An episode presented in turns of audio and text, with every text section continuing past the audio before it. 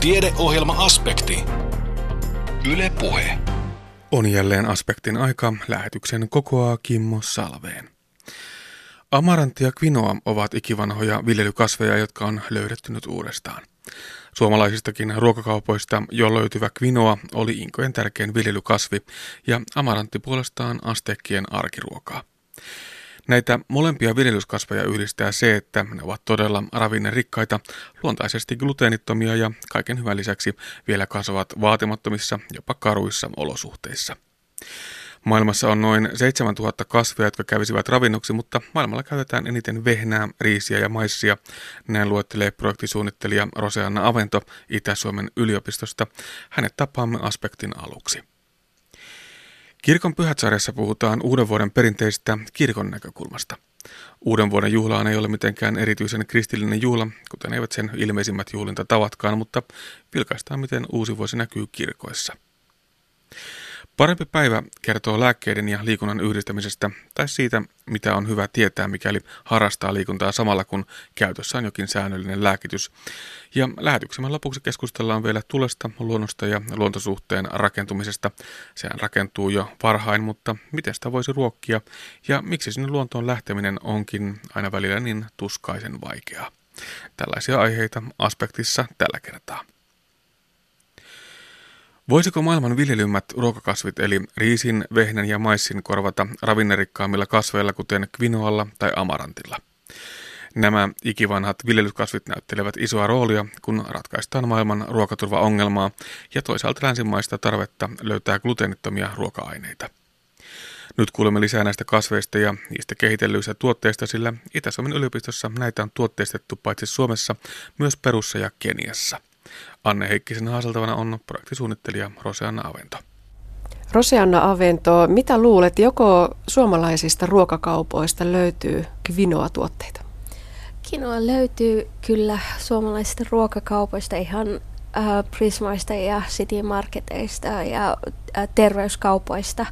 Aika hyvin löytyy äh, jyviä ja nykyään vähän jauhoja ja terveyskaupoista löytyy jopa kinoasta tehty näkkileipää. Mm-hmm. No entäpä sitten amarantti? Joko, joko sitä on saatavana? Amaranttia saa vähän vähemmän. Sitä mun mielestä löytyy terveyskaupoista ja sitten on yksi verkkokauppa, ruohonjuuri, jossa löytyy popt amarantti, joka on vähän kuin mini-popcornit. Nämä molemmat ovat ikivanhoja viljelykasveja, mutta voiko sanoa, että ne ovat olleet unohduksissa vuosisatojen ajan. Kyllä näin on, että ne on ollut ähm, todella kauan niin käytössä ja Andiast, Andianin alueelta tulevat, äh, mutta nyt on tavallaan löydetty uudestaan ja nimenomaan sen takia, että ne on niin terveellis, terveellisiä tuotteita. Ja aikanaan nämä meille nyt niin tutut viljelykasvit, eli maissi ja vehnä, ovat korvanneet molempien lajien viljelyn. Kyllä näin on, että maailmassa on nyt äh, katsottu, että on noin 7000 kasvia, jotka voitaisiin käydä ravinnoksi, mutta maailmalla käytetään eniten vehnä, riisiä ja maissia. Ja siinä on kolme viljelyskasvia, joiden ravintoarvo ei ole mitenkään loistava. Joo, ne on, suurin osa on hiilihydraattia. Amarantissa ja kinoissa löytyy paljon muutakin ravinteita, paljon proteiinia. Aloitetaan vaikka tästä kvinoasta, se on meille hieman tutumpi kasvi. Millainen kasvi se oikein on? Kinoa äh, on hyvin terveellinen. Se on mielestäni ainoa, kasvi, jossa löytyy kaikki äh, aminohappoja, jotka ihminen niin tarvitsee.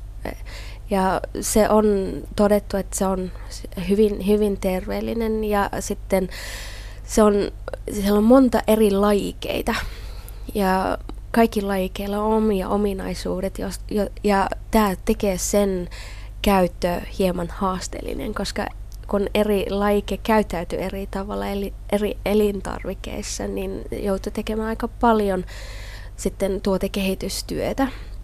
Ähm, kinoissa on paljon saponiineja ja nämä saponiinit pitää sitten yleensä pestä pois. Ne tekee siitä kitkerän makuu, mutta pesulla se yleensä saadaan, saadaan sitten pois ja sitten eri menetelmillä sitten sitä pystyy käyttämään eri tarkoituksiin. Voiko sitä verrata vaikkapa riisiin tai, tai maissiin? Onko se samantyyppinen? Se käytetään hyvin paljon niin kuin riisin tapasta, eli sitä voi käyttää ihan riisin korvikkeena. Sitä voi käyttää, jauho voi käyttää le- leivän teossa esimerkiksi. Tosin se joutuu käsittelemään hieman esimerkiksi fermentoimaan, koska se ei nouse samalla tavalla, koska se, siitä puuttuu gluteeni. Eli ikään kuin vilja, mutta ei kuitenkaan vilja. Kyllä. Sitä käytetään englanniksi sellainen nimike kuin pseudo cereal. Eli se on kuin vilja, mutta ei ole ihan oikein vilja. Valevilja. Joo. Näitä tuttuja sukulaisia löysin tällaisen tiedon, että punajuuri ja pinaatti kyllä, olisivat. Joo, kyllä ne on sukulaisia. Ja se, mikä tekee kvinoasta erittäin hyvän, on se, että se on luontaisesti gluteeniton. Ja tällaiselle tuotteelle nyt tänä aikana tuntuu siltä, että olisi mahdottomasti kysyntää. Kyllä, gluteenittomille tuotteille on kysyntää ja erityisesti Suomessa meillä on hyvin paljon ihmisiä, jotka kärsivät keliakista. Ja oli jotain tilastoja, mitä mä katsoin. Äh, Euroopassa noin yksi prosentti väestöstä kärsii keliakista ja Suomi ja Saksaa, kun vertaa, Suomessa äh, esiintyy keliakin noin kahdeksan kertaa enemmän kuin Saksassa noin 2 prosenttia ehkä meidän väestöstä kärsi keliakista, mutta tuotteiden saanti on rajallinen ja sitten valikoima on rajallinen.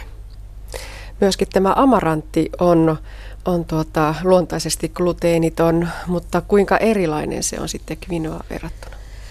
Ne on vähän erilaisia, mutta nekin on sukulaiskasveja ja tota, amarantin käyttö on ehkä Suomessa ei, ei kovin paljon käytetä, mutta sitten Andianin ja Afrikassa, äh, Andianin alueella Etelä-Amerikassa amarant käytetään ja sitten Afrikassa käytetään hyvin, hyvin paljon, mutta eri tavalla. Etelä-Amerikassa käytetään paljon jyviä, mutta sitten äh, Itä-Afrikassa erityisesti käytetään äh, lehtiä. Ja tämä myös on niin sanottu valevilja. Kyllä. Ja siinä on paljon muun muassa metioniinia ja lysiiniä. Kyllä. Tietävät lähteet kertoa. Miten nämä molemmat kasvavat? Ovatko ne kranttuja sen maaperän, veden, ravinteiden suhteen? Ei, ne on molemmat sellaiset kasvit, jotka nimenomaan kehitysmaissa halutaan lisätä niiden kasvua, koska ne eivät tarvitse kovin ravintekästä maaperää. Ne kasvaa hyvin karuissa olosuhteissa, hyvin erilaisissa olosuhteissa. Ne on, ne on hyvin joustavia sen suhteen, että missä ne kasvaa ja ne, ne voi kasvaa ihan karuissa olosuhteissa, joten ne esiintyy joka paikassa. Ja amarant esimerkiksi ää, Afrikassa on ihan rikka ruoho. Että toinen ää, nimi sille on pigweed niin se on, se on rikka ruoho, mutta se on hyvin ravintekas rikka ruoho ja voi syödä ihan hyvin. Maailmalla kärsitään elintarvikkeiden kasvatukseen liittyen suuresta ongelmasta, että meillä on kuivuutta. Meillä ei ole oikein tilaa enää, missä kasvattaa maailman kasvavalle väestölle ruokaa. Voisiko näistä kahdesta kasvista, jotka ovat todellakin hyvin, hyvin ravinnepitoisia, niin löytyä joku ongelma myös tähän maailman elintarviketuotannon ratkaisuksi? YK maatalous- ja elintarvikejärjestö nosti kinoa vuonna 2013 sellaiseksi kasviksi, joka voisi vastata maailman ruokaturvahaasteisiin. Eli toimiiko se niin päin, että jos voisimme korvata vaikkapa maissin ja vehnän viljelyalaa näillä ravintorikkaammilla kasveilla, niin se olisi se ratkaisu?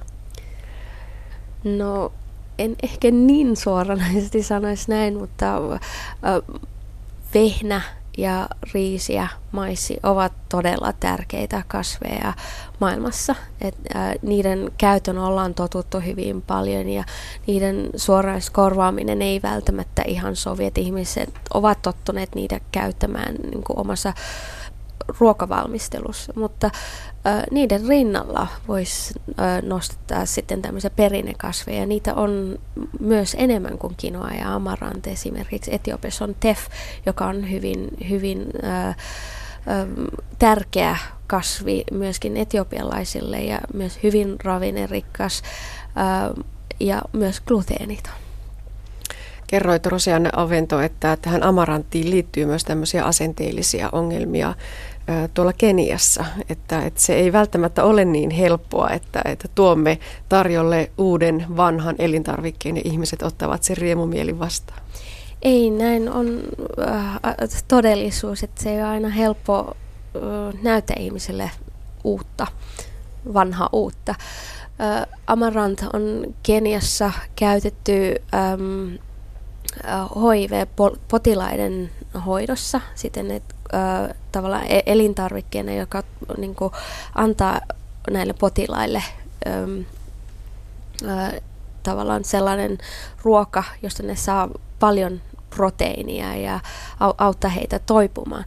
Ja sen myötä on nyt tullut sitten stigma amarantin myötä, että ihmiset salaa asian, jos ne syö amarantia, koska ne ö, ihmiset kuvittelee, että jos sä syöt amarant, saat automaattisesti HIV-potilas ja näitä ei välttämättä haluta nähdä tai kohdata.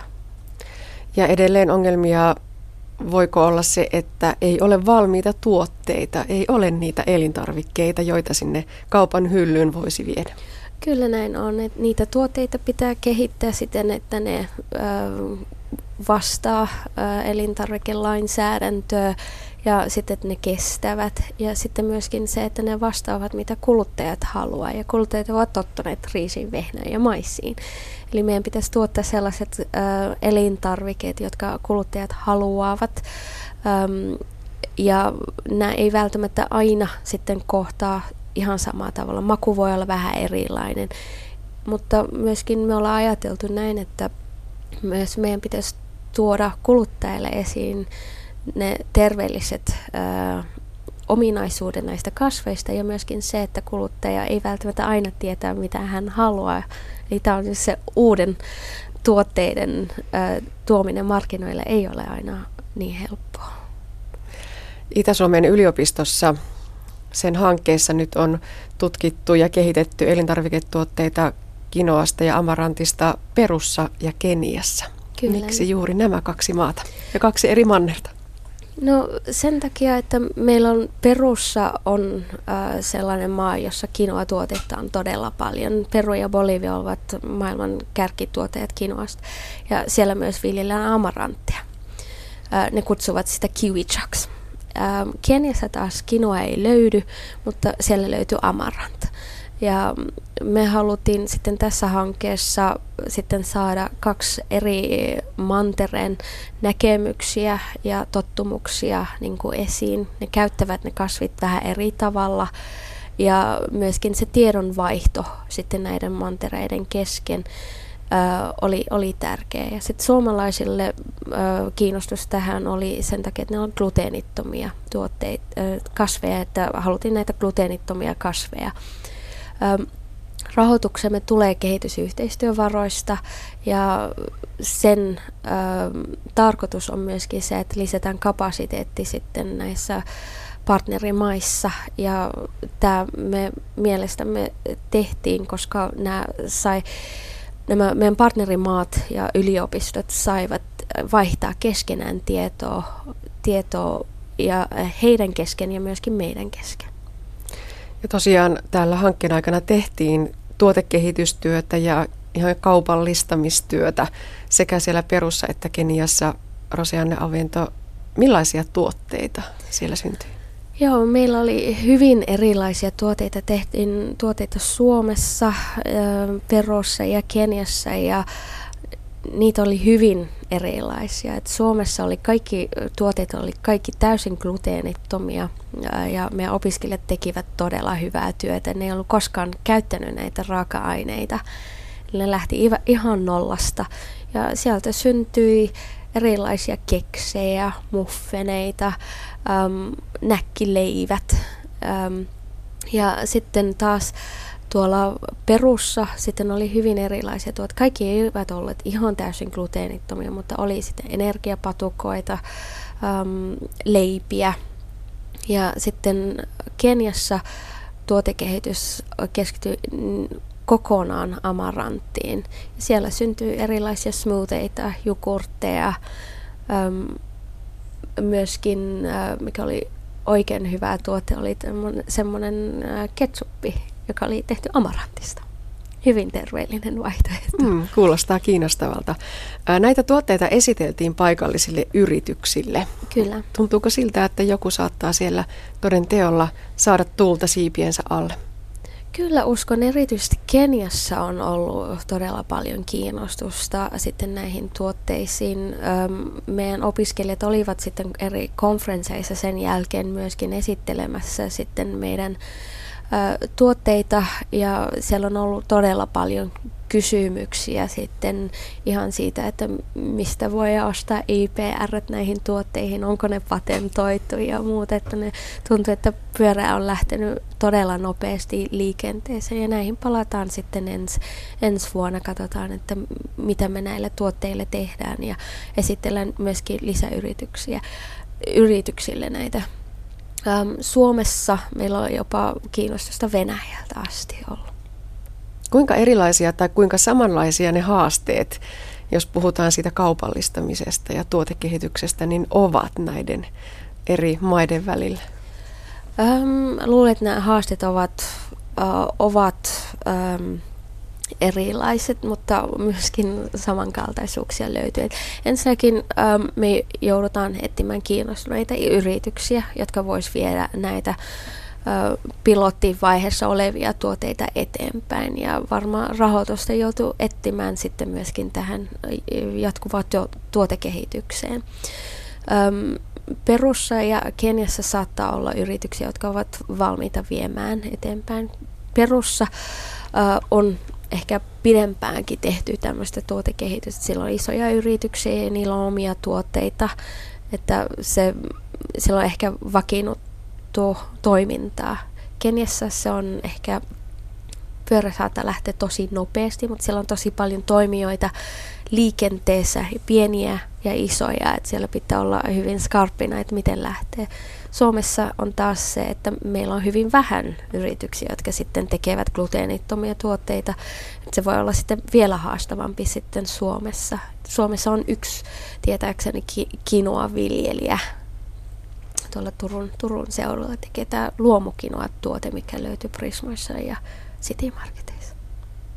Täällä länsimaissa nämä tuotteet ovat todellista superfoodia ja niin ollen niiden hintakin on aika lailla superia. Onko se sama ongelma tuolla Perussa ja Keniassakin, että tuotteiden hinta alkaa nousta tavallisen kuluttajan ulottamattomiin? Kyllä, äm, erityisesti Perussa tähän on nähty jo. Eli kinoa viedään paljon Perusta Euro, ö, USAhan, Bolivista Eurooppaan ja ö, hinta on nousut ja paikalliset viljelijätkään ei nykyään välttämättä pysty ostamaan paikallisesti kinoa, joka on sitten iso haaste. Ja kinoan hinta alkaa olla sama Euroopassa ja Perussa esimerkiksi. Tosin viime vuonna kinoan hinta on Perussa tippunut johtuen siitä, että ne ei ole pystynyt viemään niin paljon USAhan ja se taas johtuu siitä, että miten viljelyssä on, on niin kuin toimittu. Siellä voi olla esimerkiksi pestisiidien käyttö, joka sitten, sitten USA tai EU ei sitten, sitten hyväksy raaka-aine sitten omien rajojen sisälle. No pitäisikö luoda jotakin tukijärjestelmää, jotta näistä ravintorikkaista kasveista voisi tulla yksi ratkaisu maailman aliravitsemusongelmaan? Tämä on sellainen kysymys, joka varmaan sitten muuta asiantuntija pystyy vastaamaan paremmin kuin minä sitä tukijärjestelmistä, mutta se mm, yliopistona näkisin se, että meillä on sitä vastuu sitten tiedottaa siitä, että miten tuotteita tai miten ravinrikkaita näitä tuotteita on ja miten me voidaan niistä niin kuin tehdä ja saada niin kuin enemmän valinnanvaraa sitten ihmisille. Ja myöskin se, että miten nämä kasvit pystyy niin kuin käyttämään. Se, sehän on iso haaste tässä, koska kun tuodaan uusi elintarvike markkinoille, aina kysymys on se, että miten minä tämän käytän. Ja tässä yliopistot voi olla ja tutkimuslaitokset sitten avainasemassa tekemässä tämmöistä työtä. Mm. Millä tavalla hanke Itä-Suomen yliopiston osalta jatkuu? No ollaan nyt ne toiminnot, mitä suunniteltiin tehty ja hanke on nyt päättymässä. Ja nyt ensi vuonna sitten tehdään kooste näistä ähm, tuotteista. Ja sitten äh, ajatus on se, että ähm, tiedotetaan näistä sitten yrityksille ja yritetään saada sitten niitä innostumaan sitten tekemään jatkokehitystyötä ja ensi vuonna sitten mietitään, minkälaiset instrumentit tähän, tähän voi sitten niin kuin käyttää ja tämä työtä tehdään sitten Lamolinaan yliopiston kanssa Perussa ja sitten tämä Jomo Kenyatta University of Agriculture and Technology Keniassa. Niiden kanssa yhteistyössä pitäisi nämä viedä sitä eteenpäin. Näin totesi projektisuunnittelija Roseanna Avento. Hänen kuvaamansa hanke on ulkoministeriön rahoittama ja osa Simon North South South-verkostoa. Toimittajana edellä oli Anne Heikkinen. Uusi vuosi on aloitettu, vanha taputeltu ja hyvästelty. Moni vietti varmaankin uuden vuoden juhlaa rakettien paukkeessa tinaa valaen vuoden katseen kohti tulevaa, mutta samalla myös ehkä pohtien mennyttä vuotta. Mennyt ja tuleva nousevat esiin kalenterivuoden vaihtuessa myös kirkollisissa teemoissa, mutta sinänsä uuden vuoden juhla ei ole mitenkään erityisen kirkollinen juhla. Kirkkovuosihan ei kalenterivuotta noudata. Kirkon pyhät sarjassa aiheena siis tällä kertaa uusi vuosi. Tapasin pastori Teemu Voutilaisen. Pastori Teemu Voutilainen, kun mietitään uuden vuoden päivää tai uutta vuotta ylipäätään ja, ja sitä, että mikä sen kirkollinen merkitys ihmisille on, niin voisinpa sanoa, että aika usein se on aika pyöreä nolla. Sitä ei käytännössä ole. Kaikki nämä näkyvimmät uuden vuoden perinteet taitaa olla jotain aivan muuta kuin kirkollisia perinteitä. No jos ajattelemme sitä meille ensimmäisenä mieleen tulevaa uuden vuoden perinnettä, eli ilotulitteiden ampumista, niin, niin näin varmasti on – ilotuliteperinne on tuontitavaraa, se on tuotu meille alun perin Kiinasta ja sillä ei todellakaan ole kristillistä taustaa tällä perinteellä, vaan sen tarkoitus on alun perin ollut karkottaa pahoja henkiä. Mutta sillä tavalla uuden vuoden perinteet ja kirkolliset traditiot kohtaavat, että uuden vuoden vietto on aina meillä Suomessa aikojen saatossa kuulunut tulevaisuuteen katsominen. Siinä missä tänä päivänä valetaan tinoja, niin 1800-luvulla uuden vuoden aattoiltana saatettiin saunan jälkeen heittää vasta saunan katolle ja tuosta vastan asennosta ennustettiin sitten tulevaa. Jos menet uuden vuoden aattona Jumalan palvelukseen, niin myös siellä tuo aika – niin mennyt aika kuin tuleva aika on aiheena. Nimenomaan tässä uuden vuoden aaton Jumalan palveluksessa. Aikamme on Jumalan käsissä on kirkkokäsikirjan otsikkona silloin. Aikaa pohditaan muun muassa tuona pyhänä saarnaajan kirjan kohdassa, tutussa kohdassa, jossa sanotaan, että kaikella on aikansa – aika on syntyä, aika kuolla ja niin edespäin. No tuossa siis vanha vuosi kuolee ja uusi alkaa, mutta näkyykö tämä vuosi tällaisena noin niin kuin kalenterivuoden vaihtumisen osana kirkossa? No uuden vuoden aato Jumalanpalvelusta ei yleensä vietetä siten, että, että olisi tällainen ilta, iltamessu esimerkiksi, vuorokausi vaihtuisi messun aikana, niin kuin pääsiäisyön messussa – Kalenterivuoden vaihtumisesta ei siis tehdä sen kummemmin numeroa kirkossa. Ja se johtuu ihan siitä, että tämä tavallinen gregoriaarinen kalenterivuosi ei sinänsä liity kirkkomme liturgiseen elämään. No Teemu Vuotilainen on pastorina tuo uusi vuosi on varmaan ihan mielenkiintoinen aihe sinänsä. Tuosta vanhan vuoden päättymisestä ja uuden alkamisesta varmaan voi löytää monenlaista tematiikkaa. No saarnaajan kannalta uuden vuoden tematiikka on, on, on kyllä ihan käyttökelpoinen. Esimerkiksi uuden vuoden lupaukset ovat, muistan omissakin saarnoissa, olleet aiheena. Ja tietysti se, että missä me nyt olemme ja tämä taaksepäin ja eteenpäin katsominen on, ovat hyvin käyttökelpoisia teemoja. Enemmän kai tuo uuden vuoden päivä kristiuskon näkökulmasta lienee Jeesuksen ympärileikkauksen ja nimenannon päivä. Niin, tammikuun ensimmäinen päivä sai kirkollisen sisältönsä jo ennen kuin sitä vietettiin kalenterivuoden vaihtumisen päivänä, siis tämä ensimmäinen ensimmäistä. Ja tämä ensimmäinen ensimmäistä on niin sanottu joulun oktaavi, eli kahdeksas päivä joulusta ja viikon kuluttua vietettävä joulun jälkijuhla. Ja nyt Jeesuksen elämässä on päästy ympärileikkaukseen ja tähän nimenantoon asti. Ja näistä, näistä tapahtumista raamatun tekstit silloin puhuvat.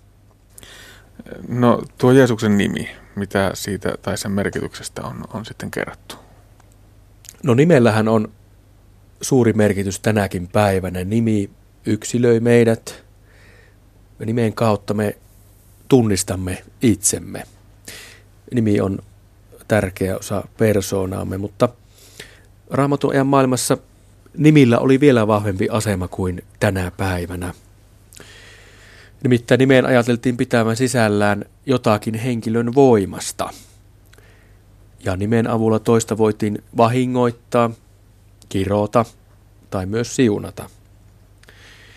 Ja kun nimi tunnettiin, niin siinä oli ikään kuin pääsy toisen sisimpään. Se oli ikään kuin avain ihmisen persoonaan. No nimi Jeesus on kreikkalainen muoto siitä nimestä, mikä vanhassa, vanhassa testamentissa tunnetaan Mooseksen seuraajan nimenä Joosuana. Ja tämän nimen kirjaimellinen merkitys on, että Herra pelastaa. No uutena vuotena varmasti harvemmin kirkoissa ilotulitteita ammutaan, mutta miten tämä juhlan teema nyt sitten näkyy kirkonmenoissa? No sillä tavalla se näkyy, että koska vietetään joulun aikaa, niin kirkko on puettu valkoisen, liturginen väri on valkoinen. Ja nyt kun on kyse joulun jälkivietosta, niin valkoisen värin lisäksi alttarilla on suuren juhlan merkiksi kuusi kynttilää. Ja toki se vuoden vaihtuminenkin on tässä pyhässä läsnä. Esimerkiksi tämän pyhän rukouksissa kyllä kiitetään menneestä vuodesta ja pyydetään siunausta, siunausta tälle tuoreelle alkaneelle vuodelle. Näin kuopiolaisen Pujon seurakunnan pastori Teemu Voutilainen. Kuuntelet siis aspektia, jonka kokoaa Kimmo Salveen.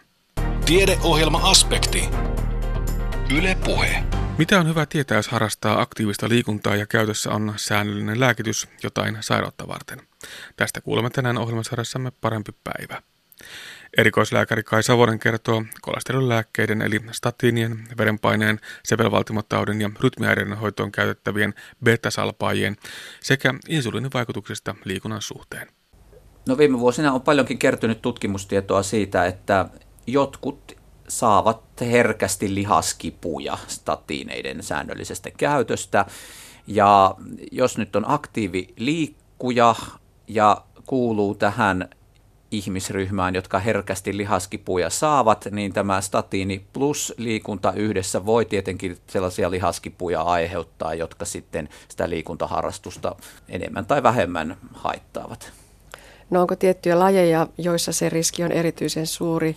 Voisi kuvitella maalaisjärjellä, että tällaiset kovasti lihasta rasittavat lajit olisivat niitä hankalimpia. No näin varmasti on, että ei varmaan tiettyjä lajeja ei voi nimetä, mutta että kaikki liikunta, jossa lihakset kovasti joutuu työtä tekemään, on ehkä sellaisia, joissa sitten tämä riski voi olla. Ja tietenkin lähinnä nyt tulee mieleen joku kuntosaliharjoittelu ja tämmöinen, jossa oikein sitten joudutaan lihaksia äärimmilleen pinnistelemään. No entä sitten beta-salpaajat? Sydänongelmaiset syövät beta-salpaa ja niiden se ongelma on se, että syke ei oikein tahdon nousta. Se voi olla aika hankalaa liikunnan yhteydessä. Tietysti sepelvaltimotautipotilailla nimenomaan beta-salpaajathan on ihan peruslääke, jota, jota näiden potilaiden käytännössä pitää käyttää. Mutta totta on tämä, että jos beta-salppaa ja annos erityisesti on korkeahko, niin se saattaa sitten viedä puhtia tällaisesta kestävyyssuorituskyvystä yllättävänkin paljon. Että esimerkiksi ylämäkeen kävely tai juoksu tai portaiden nousu voi tuntua yllättävänkin tahmealta sitten, kun se syke ei normaali tavalla pääse lääkityksen alaisuudessa nousemaan. Ja vielä kolmas ryhmä, eli diabeetikkojen käyttämä insuliini. Mitä sen suhteen on hyvä pitää mielessä? Insuliini ja liikunta vaikuttavat samalla tavoin, eli lihassolu ottaa normaalia hanakammin sokeria sisäänsä. Ja nyt jos insuliinihoidossa olevalla diabetikolla on liikaa insuliinia veressä liikunnan aikana, niin sitten uhkaksi saattaa tulla tämmöinen verensokerin liiallinen lasku, joka sitten voi aiheuttaa lievimmässä muodossaan huonoa oloa, mutta toki pahimmillaan sitten ihan tajuttomuuttakin siihen liittyvine vaaroineen, mutta onneksi kuitenkin insuliinihoitoa käyttävät diabetikot yleensä osaavat niin hyvin omaa hoitonsa, että, että he näitä tilanteita sitten pystyvät ennaltaehkäisemään. Se kai on vielä kuitenkin todettava, että vaikka se lääke tuntuu hankalalta liikunnan yhteydessä, niin annosta ei pidä muuttaa eikä lääkitystä lopettaa omin päin. Jos tämmöisiä ongelmatilanteita tuntuu tulevan, niin niistä pitää sitten vaan reippaasti keskustella hoitavan lääkärin kanssa ja missään tapauksessa omin päin annoksia ei saa lähteä justeeraamaan eikä varsinkaan lääkityksiä lopettamaan. Näin totesi erikoislääkäri Kai Savonen, jonka tapasi Anne Heikkinen. Tuli on vaikkapa takassa melko viehättävä elementti. Se rauhoittaa, lämmittää niin mieltä kuin taloakin. Sitä voisi tuijottaa vaikka koko illan. Se vie meitä jotenkin lähemmäs luontoa. Luonnosta ja tulesta puhutaan seuraavassa, kunhan saamme tuon tulen ensin viriteltyä. No niin, laitellaan vähän vielä tulta takkaan. Päästään tässä asiaan. Tästä ei kyllä moni asia, moni asia voita takka tulee loimatusta. Paitsi ehkä tuo savusauna, mihinkä, mihinkä kohta päästään. Mikäs tämä tuli teille merkitsee? Aloitko Kalle vaikka? No se on oikeastaan erittäin tärkeä elementti, niin ei mennä nyt historiaan kuin kauas, vaan puhutaan mitä se merkitsee tänä päivänä, niin, niin sehän on juuri niin kuin totesit, niin, niin rauhoittavaa ja sen äärellään täytyy aina päästä, päästä niin luontoon. Ja niin tässä on pari viikkoa sitten, kun olin yön metsässä laavulla tulien äärellä ja se yhdistelmä ja kokonaisuus esimerkiksi, niin oikein hieno juttu. Niin, kyllähän se joka metsästyspäivä esimerkiksi kuuluu nuotio ja sitten ainakin kotona minä nautin tulesta joka ilta lämpi joko leviuuni tai takkavuoroiltana tosi, eli tuota, niin puu kun tulikin on hyvin läheinen elementti. Kyllä, hyvin rauha.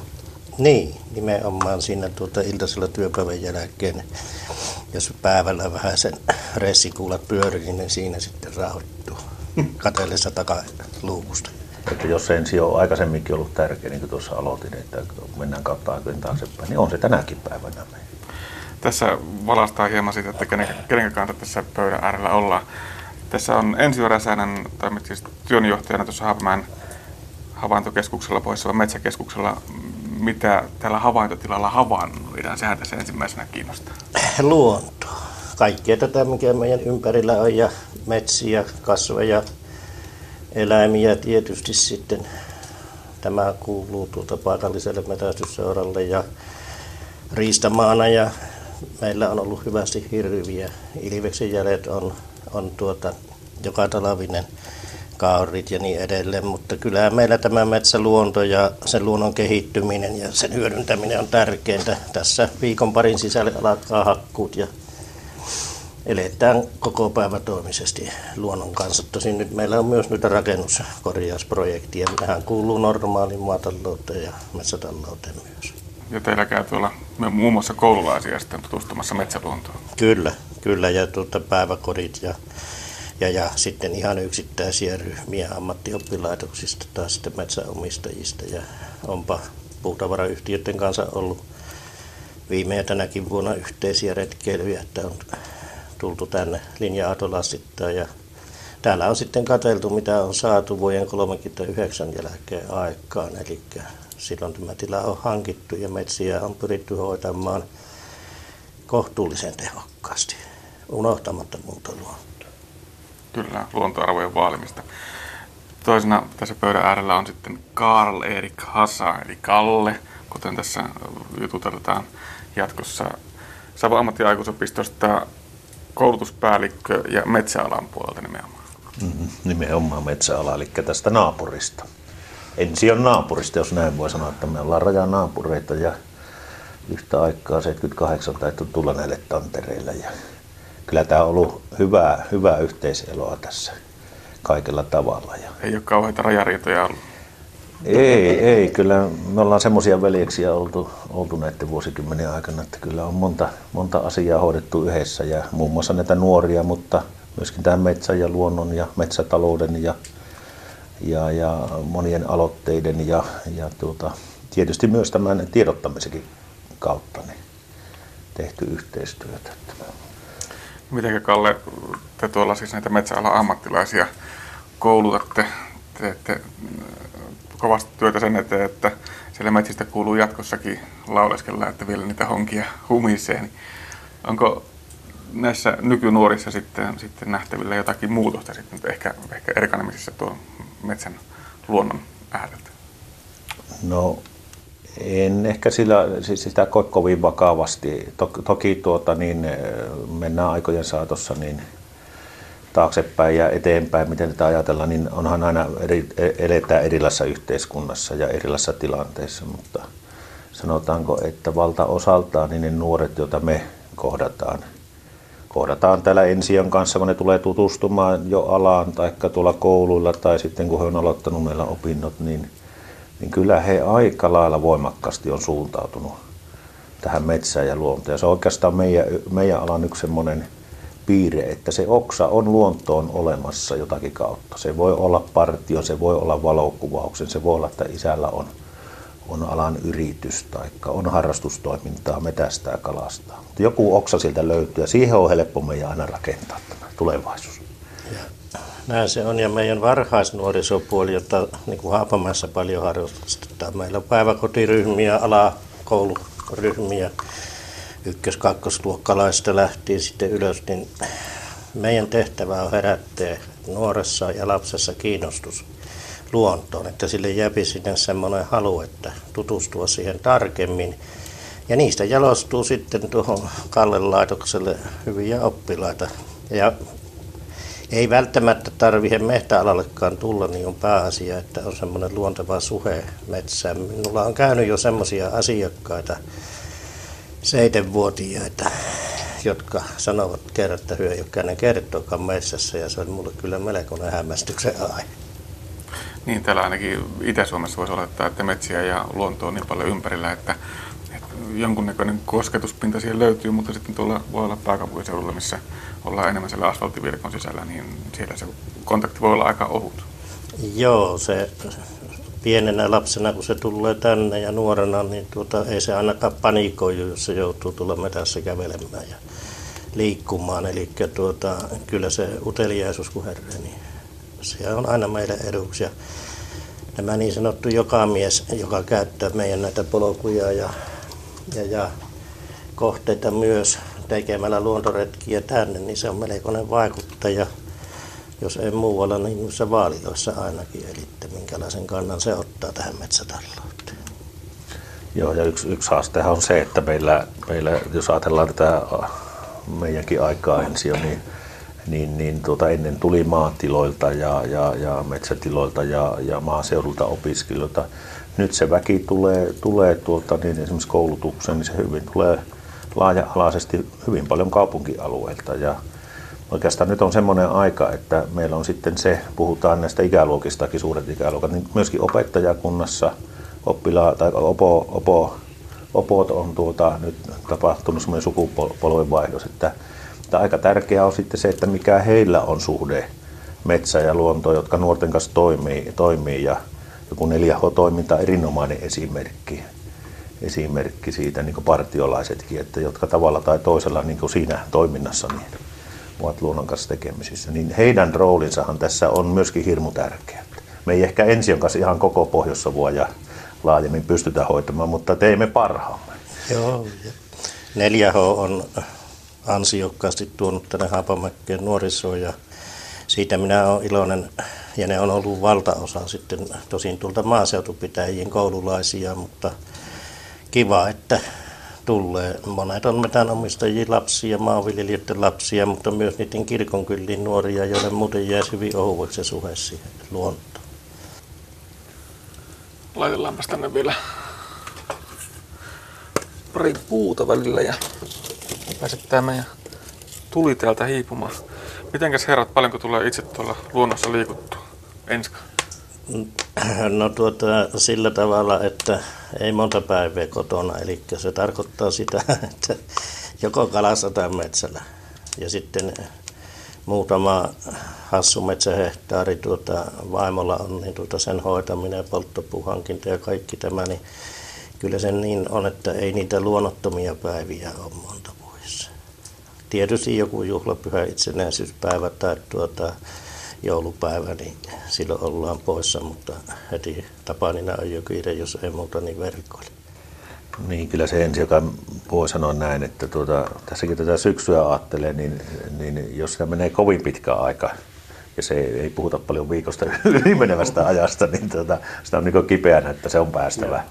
Päästävä. ja, ja mulla itsellä niin on, on, on näitä vaelluksiakin ollut jakanoteilla ja tietysti jalansuksien suksien monella lailla, mutta että nyt yhä enemmän niin tuota, on tullut semmoiset asiat, mitä ei silloin nuorempana ollut, esimerkiksi sienestäminen, marjastaminen, että miten, miten miehelle voi jotkut suppilovahverot nousta niin tärkeäksi osaa elämää, niin en, en oikein ymmärräkään, mutta että esimerkkinä vaan. Ja tietysti kun alun perin Lapista kotoisin, niin ne keikat vielä tuonne vähän kauemmas, ei pelkästään pohjois alueelle. Niin ne on hirmu tärkeitä, että ollaan Lohijoilla ja Tammukkapurolla ja siellä, siellä Suolaajessa Samalla lailla vähän niin kuin tässä meillä tuo takka tuli nyt tuossa vieressä rätisee ja iloisesti loimua, niin siellä kun ollaan nuotio ääressä ja pannukahvilla ja sääsket sopivasti inisee ja siinä istutaan ja tunnelmaa katsotaan ja poro sillä menee ja on rauhallista, niin eihän, sen, eihän elämässä sen parempia hetkiä voi, voi olla, olla, niin rentoutua ja voimia kasvattaa itsellensä. Se tuota, minun on nyt pakko kertoa, minä tässä syksyllä, kun menin viikoksi Kuusammoon, jossa käy joka syksy viikko olemassa, niin läksin sitten kävelemään siellä hienoilla hiekkakankailla ja tulin hirveän vihaisena pois. Siellä oli kymmeniä hehtaaria työnnetty puskukoneella tuota kannakkokassa ja tehty golfkenttä, niin silloin minua sieppasi. Mutta onneksi Kuusamossa on tilloa vielä kävellä ja ne Kuusamon luontopolut, niin tuota, niitä on vaimoltansa harrastettu ja ne on sitten pääpaino sille, kun milloin ei, ei sanotaanko metästä eikä kalasta, vaan tuota, vastapainona liikkuu. Ja minä niin tykkäsin niissä siellä vanhoja puolustusasemia kahteli ja muuta. Nyt on puskukonnella tuupattu polovihousumiesten harrastuspaikaksi. En, en vähättele kenenkään harrastusta, mutta silloin pistelin vihoiksi. Tuossa jo Kalle, Kalle mainitsitkin tuon sienestyksen ja marjastuksen, että vähän ehkä yllättäen se on tullut, tullut harrastuslistalle. Onko vähän semmoista suhtautumista etenkin nuorelle miehelle, että on se vähän akkai homma? No sitä, sitäpä justiinsa vähän tarkoitin, että tuota, sillä nuorempana uskon, että nämä, nämä meidän nuoret ehkä voivat lähteä samalla liikkeelle, mutta jotenkin kun nyt on seurannut tätä nuorisoa, mitä meilläkin on metsäala opiskellut, niin niin jotenkin täytyy nostaa muutakin kuin hattua, eli arvostaa, että he, he, on, he on ylpeitä siitä, siitä alasta ja se, että he oppii sitä alaa ja he on ylpeitä näistä ammateista, että, ja, ja he reilusti, reilusti kertoo tuolla, tuolla sitten kylillä ja Turulla ja kavereille, että mitä ne on miehiä ja naisia ja, ja se näkemys mulla on, että, että ehkä laaja-alaisempi, laaja-alaisemmin kuin minun ja Enska aikana, niin meistähän tehtiin kunnon mehtämiehiä, siis sillä tavalla perusmetsämiehiä, mutta nyt, nyt nuoriso ehkä ja tämä uusi sukupolvi, että se on, luonto on kokonaisvaltainen paketti ja, ja, ja siellä pärjätäkseen ja, ja, ja kun osaamista kerää, niin pitää huomioida hyvin monenlaisia asioita. Ja, ja tuota, minua vähän kaduttaa niin omalla kohdalla, että se pitää näin, näin pitkälle elää elämää niin tajuaa, että mitä kaikkea sitä löytyy. Toki se on sitäkin myös ensio, että mitä enemmän opit, sen, sen enemmän huomaa, että mitä olisi opittavaa lisää. Että, että ehkä tässä on sitäkin. Kyllä ehdottomasti. Ei meillä varmasti tämä metsätalous huonoin käsi on jäämässä, vaikka tässä kohta, kohta siinä mielessä niin tuota, ole, ollaan aktiivityöhön kohta vanhoja, mutta, tuota, mutta, mutta kyllä nuoriso on osaava. Ja sitten se tietojen käsittely ja kaikki tämä, se on heillä paljon jouhempaa. Eli tuota, ihan suotta, jos joku hättäily, niin suotta hättäily, sanotaanko näin. Se on yksi tämä uusavuttomuuskeskustelu, mikä nuoria leimataan aina, haukutaan siitä, että, että nuoret on niin kovin uusavuttomia, mutta pitäisikö niin kuin tämmöinen ajatus ylipäätään unohtaa ja, ja tuota, ymmärtää se, että eri aikoina tarvitaan erilaisia taitoja? Kyllä joo, ja sitten se, miten, mihin ensin jo viittasit, sitten se, että et, et meidän ainoa tavoitehan ei tässä, kun me tehdään tätä, tätä, tätä työtä esimerkiksi täällä Haapamäessä ja tuossa oppilaitoksenkin ympärillä, niin kaikilla tavoin, niin eihän, eihän me, ei me tarvita pelkästään alan toimijoita. Meidän pitäisi saada nyt sitten laajemmin nuoret ja ihmiset ymmärtämään tämän luonnon mahdollisuudet. Sitä työtähän me, niin kuin ensin jo kerrot, niin on tehty, tehty niin paljon kuin pystytty tässä matkan varrella. Ja, ja nyt nämähän on aivan loistavia juttuja, näin kun puhutaan linnuista, eläimistä, riistasta, niin kuin Kimmo totesi, niin näistä, näistä marjoista, sienistä. Meillä on paljon tuota asioita, joita pitäisi paljon enemmän oikealla tavalla huomioida ja, ja tuoda ihmisten arkeen. arkeen. Ja tämä lähiruoka, joka esimerkiksi on ollut nyt, nyt tuota, tapetilla ja luonnon monimuotoisuudet, niin meillä on aivan upeita mahdollisuuksia, että sitä työtä meidän täytyy kyllä tehdä. Että, että saadaan se ulottumaan muihinkin kuin nyt alan opiskelijoiden, alan ihmisiin tämä mahdollisuus. Mitenkä sitten tuolla ihan arjessa pitäisi ihmisten, ihmisten ehkä lähteä liikkumaan tuolla luonnossa? Miten, miten ne saadaan sinne luontoon? No ainoa, ainoa konsti, tai siis hyvät konstit, konstit on niitä, niin kuin Ensio tuossa aikaisemmin totesi, että mitä nuorempana meillä se kipinä iskee. Eli siis jonkunlainen, vaikka se sitten jossakin nuoruusvaiheessa ehkä ei ole niin, niin, niin tota, pinnalla, että se sitten pysyisi kuitenkin. Että näitä nuoria on kyllä tavannut, että se sitten jossakin vaiheessa voimistuu, jos se menee se määrätty nuoruusvaihe ohikin. Mutta sitten meillä on ihmisiä, joilla se kestää koko, koko ajan ja eikä siihen muuta konstia ole tämä tiedottaminen ja valistus. Meillä on erilaisia tapahtumia, monenlaista. Tietysti nämä nykyiset sitten netin ja, ja muiden surffailujen kanssa tietysti jotakin, mutta ennen kaikkea se kosketus pitäisi saada. Siis se, se oma, oma, siis se oma kosketus semmoiseen tilanteeseen ja, ja, ja silmät ehkä auki ja nähdä, että heps kukkuu, tässä onkin joku juttu mulle. Joo, se, se on totta ja nyt puhutaan näiden metästysseuran ukkoutumisesta esimerkiksi, niin tuota, siellä on hirveän tärkeää, sen on minä huomannut seuratoiminnassa, että saada se nuori kaveri, vaikka se ei olisi vielä edes oikein metsästysikäkähällä, niin tuota, saada mukaan. Monasti ne nuoret hetkeksi menetetään siinä vaiheessa, kun tulee tärkeimmät asiat, niin kuin ammatin ja perheen perustaminen – mutta kas kumma, kun aletaan lähestyä 27-30, niin sieltäpä ne hipsii takaisin. Eli tuota se kerran saatu kipinä, sitten kun aikaa on, niin se tuopi monet takaisin siihen toimintaan. Eli se on vähän sama niin kuin työn perässä muuttaminenkin, että jossakin vaiheessa se kotiseudun rakkaus voittaa ja tullaan takaisin samalla tavalla luontoimeen takaisin. Kyllä se näin on, että, että tuota, vielä tuohon tähän, tähän ketjuun tavallaan, että mitä luonnosta saa, niin, niin itsekin kun sieltä Lapista on kotosi, vaikka se ei ole pohjois-savolainen eikä savolainen tapa, niin esimerkiksi Lapin, Lapin rieskan leipominen niin, niin alkuperäisellä reseptillä, niin sitä nyt on muutamia vuosia tehnyt ja, ja, ja se on yksi, joka minun joulupöytään tulee aina omalla, omalla leipomisella. Tai joku, joku puolukasta määrätynlaisten tuota, hillojen tai vastaavien teko omilla resepteillä – et, et luonnostahan löytyy sitten riista, mitä ensio enemmän, enemmän tuota harrastaa ja mitä sitä kaikkinensa sen valmistaa. Kyllä me on törmännyt meidän ikäisiä ihmisiä, että mielellään ottaisi, mutta kun ei osaa tehdä mitään. Eli, eli kyllähän sekin, että semmoinen ruoan metsästä otetun tuota antimien valmistaminen ruuaksi kotiolossa, niin aivan upea taito. Ja se, eikö se, se on se lähtee jostakin. Ei sitä tarvitse kaikkea osata ottaa jonkun. Ja itse on huomannut näillä iällä vasta, että että hemmetti soiko niin ihan oppii, mutta että se pitää niin nähdä se asia. Kyllä.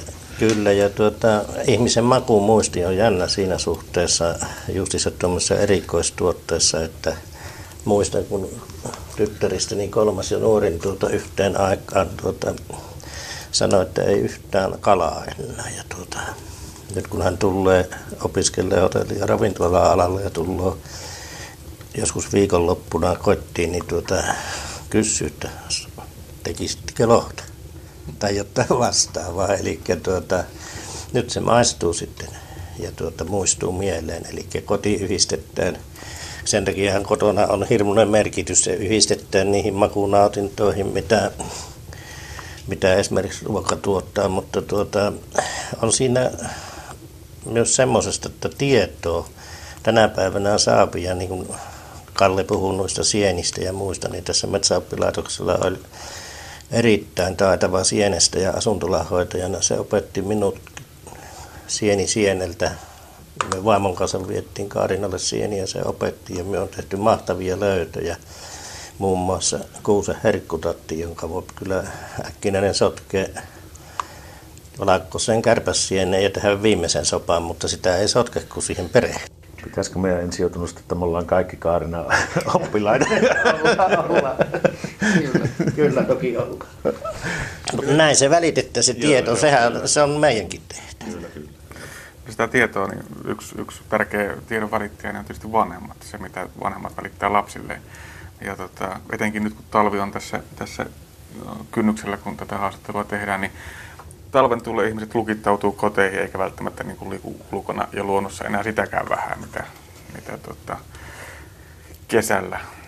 Pitäisikö sitä ihan rohkeasti vaan lähteä, kun omakotitalon voisi tehdä omalla pihallaan vaikka nuotio ja viedä lapset ihan omalle pihallekin retkelle paistamaan makkaraa ja nauttimaan sitä ulkona olemisesta. Ehdottomasti, eli rohkeasti, vaan nykyaikaa on esimerkiksi vaatetukset niin hyvät, että joka keli on ulkoilukeli. Vähän niin kuin meillä mehtemiehillä on aina irvailtu, kun vettä sattaa tai muuta, että joka keli on ulkoilukeli. Näin se nykyisillä varusteilla on. Ja se on toisenlainen, toisenlainen nautinto. Minä joskus tuolla kesämökillä niin pidin nuotin jo pihalla sen takia, että ei ole itikoita, kun minä askartelin leikkimökkiä nuorimmaiselle. Ja tuota, minä sanoin Maajalle, että nyt ei ole itikoita ja anna olla, miten oppimme perille talvella 25 astetta pakkasta ja pohjatuuli ja mentiin mökille ja tehtiin nuotia, niin semmoinen kolmannella vuotta oleva tyttö tuumasta ei ole isi itikoita. Joo, eikä sitä tarvitse Kemin lumilinnaa asti lähteä katsomaan, että mikä tuommoinen ihmetys on, että paljon vähemmälläkin selviää lähemmällä. Että esimerkiksi opiskelijoiden kanssa tuossa oppilaitoksella, niin mehän rakennetaan lumilinnoja, luolia, yövytään maastossa talvella, on talviyöpymistä ja muuta. Muuta se tietysti kuuluu siihen koulutukseen ja alaan, mutta että hyvin, hyvin siis tavalliset perheetkin ja, ja, ja ihmiset niin voi harrastaa talvella. Tietenkin varustus pitää olla ja tietämys asiasta, perustietämystä, että missä saa toimia ja miten toimia sitten. Niin ja siitä päästään aina näihin jokamiehen oikeuksiin, joihin kannattaa Kyllä. myöskin tutustua. Kyllä, mutta silloin kun ruvetaan harrastamaan ulkoilua ja tuota, kaikkia näitä, mitä tässä nyt on mainittu työn lisäksi, niin tuota, ihmeellisesti kertyy sitä tietoa. Ja meillä on valtava hyvää harrastuslehdistö, muun muassa erä- ja kalalehdet yhtenä vaihtoehtona. Ja tuota, tietoa löytyy, välineitä löytyy, kun vaan innostusta on. Eikä kaikki ole edes isosta rahasta kiinni, että luontoharrastus voi olla hyvin edullista. Terveyden lisäksi sieltä voi saada hyvän kunnon ja niin edelleen. Niin, ja aina, aina löytyy kavereita, että ei, ei tarvitse tulla tuota Haapamäkeä eikä tarvitse tulla metsäopetukseen eikä luontoopetukseen. Aina löytyy ihmisiä, jotka on panostanut ja antaa neuvoja ja pääsee liikkeelle. Ja tuota, löytyy, ympäri Suomea löytyy hirvittävä määrä erilaisia laavuja ja muita tällaisia nuotiopaikkoja, joihin voi luvallisesti tehdä, tehdä tulenkin. Niitäkin on nettiin listattu. Taisi olla tuossa jo meillä jossain vaiheessa puhetta vähän ennen tätä että esimerkiksi Kuopion kaupungilla on mahdottoman hyvä polku- ja laavuverkosto. Kun käypi vain kaupungilta tiedustelemassa karttoja ja niitä, niin tuota, riittää yhdeksi kesäksi melkein kävelemistä ja kahtomista ja sekä Puujon ympäristössä että muualla kaupungin omistamilla alueilla. ja jopa Kallaveen saarissa. Että niihin kannattaa tutustua ja varmasti kaupunkikin toivoo, että se vastuuntuntoinen ulkoilu, niin kuin täälläkin toivotaan, niin lisääntyisi ja jatkuisi. Ja täytyy sanoa, että äärimmäisen harvoin täällä on mitään säretty tai töhritty tai muuten. Että kyllä se luonnossa liikkuu ja kasvaa se vastuuntunto ihan vähän niin kuin itsestä. Ollaan tulen kanssa varovaisia ja niin edelleen. Niin ja se ensi on varmaan yleisenä ohina tämä, tämä, että kun lähdetään, että on se sitten perhe, kaveriporukka, vähän pitemmällä jo kehittäneempi porukka, on se kalastuksesta, vaelluksesta, mistä tahansa, niin kannattaa niin edetä pienin askelin ja just, että siinä on varustukset ja se perustietämys, kaikki mitä voi tehdä, niin se tulee niin mielekkäämmäksi. Että jos tämä, niin semmoiseen on törmännyt monesti, että otetaan niin kovia tavoitteita, että nyt me lähdetään niin hirmu pitkälle vaellukselle tai jonnekin, ja sillä saattaa käydä huonostikin, ja lähdetään hyvin huonosti varustautuneita, eikä oikeastaan tiedetä edes vielä, että mitä sillä vastaan tulee. Et sillä tavalla hyvä, hyvä neuvo varmaan on se, että pieni askeli ja siihen omaan tilanteeseensa sopivalla tavalla. Ja siitä sitten kasvattaa eteenpäin sitä. Se on vähän niin kuin urheilussakin, että ensin, ensin pitää hakea ne rajat ja lähteä Kyllä. siitä sitten vähän venyttämään. Kyllä, ja sieltä voi avautua aivan uudenlaisia juttuja, joihin haluaakin sitten satsata enemmän, mutta ei kerralla liikaa. Että. Kyllä tuota, mahtavia kokemuksia tarjoaa luonto. Tuossa kesällä kävin veljen kanssa Tenolla ja neljä päivää jokkeen piiskattiin, että juoksis kovemmin ennen kuin yksi nykäisy tuli. Ja tuota, velipoka veti sen reilun 10 kilon lohen sieltä, niin se on mahtava elämys.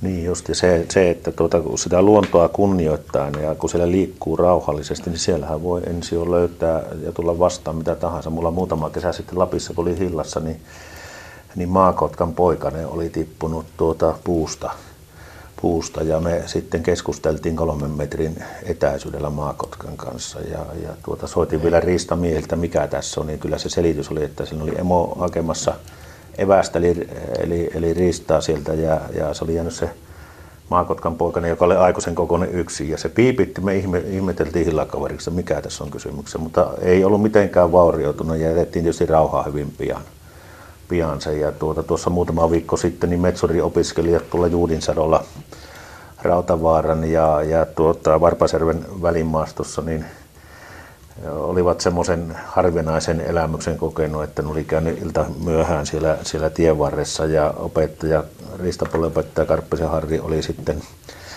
ruvennut poj, poj, poj, poj, pojilla ollut kertonut, niin ulvomaan sureet, eli kutsumaan susia, ja pojat oli vähän aikaa kattonut silmät pyöreässä, että miten se opettaja nyt hurahti, mutta poikien ilmet oli vakavoitunut, kun sudet olikin vastannut ja lähteneet tulemaan kohti. Siellä oli 7-9 hengen susilaama.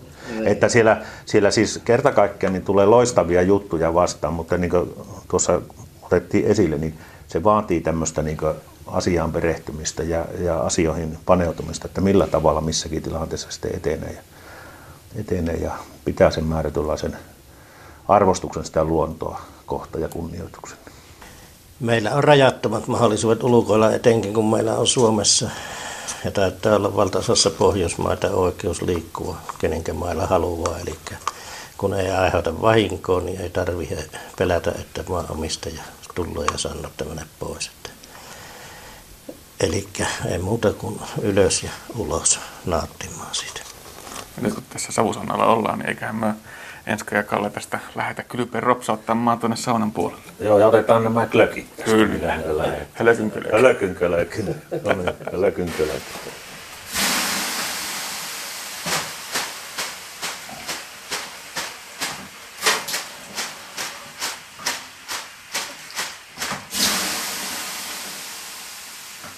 Näin jutustelimme luonnosta ja luontosuhteen muodostumisesta saunan pääsyä odotellessa Haapamäen havaintotilan isäntä Ensio Räsäsen ja Savon ammattiaikuisopiston Toivalan yksikön koulutuspäällikkö Kalle Hasan kanssa.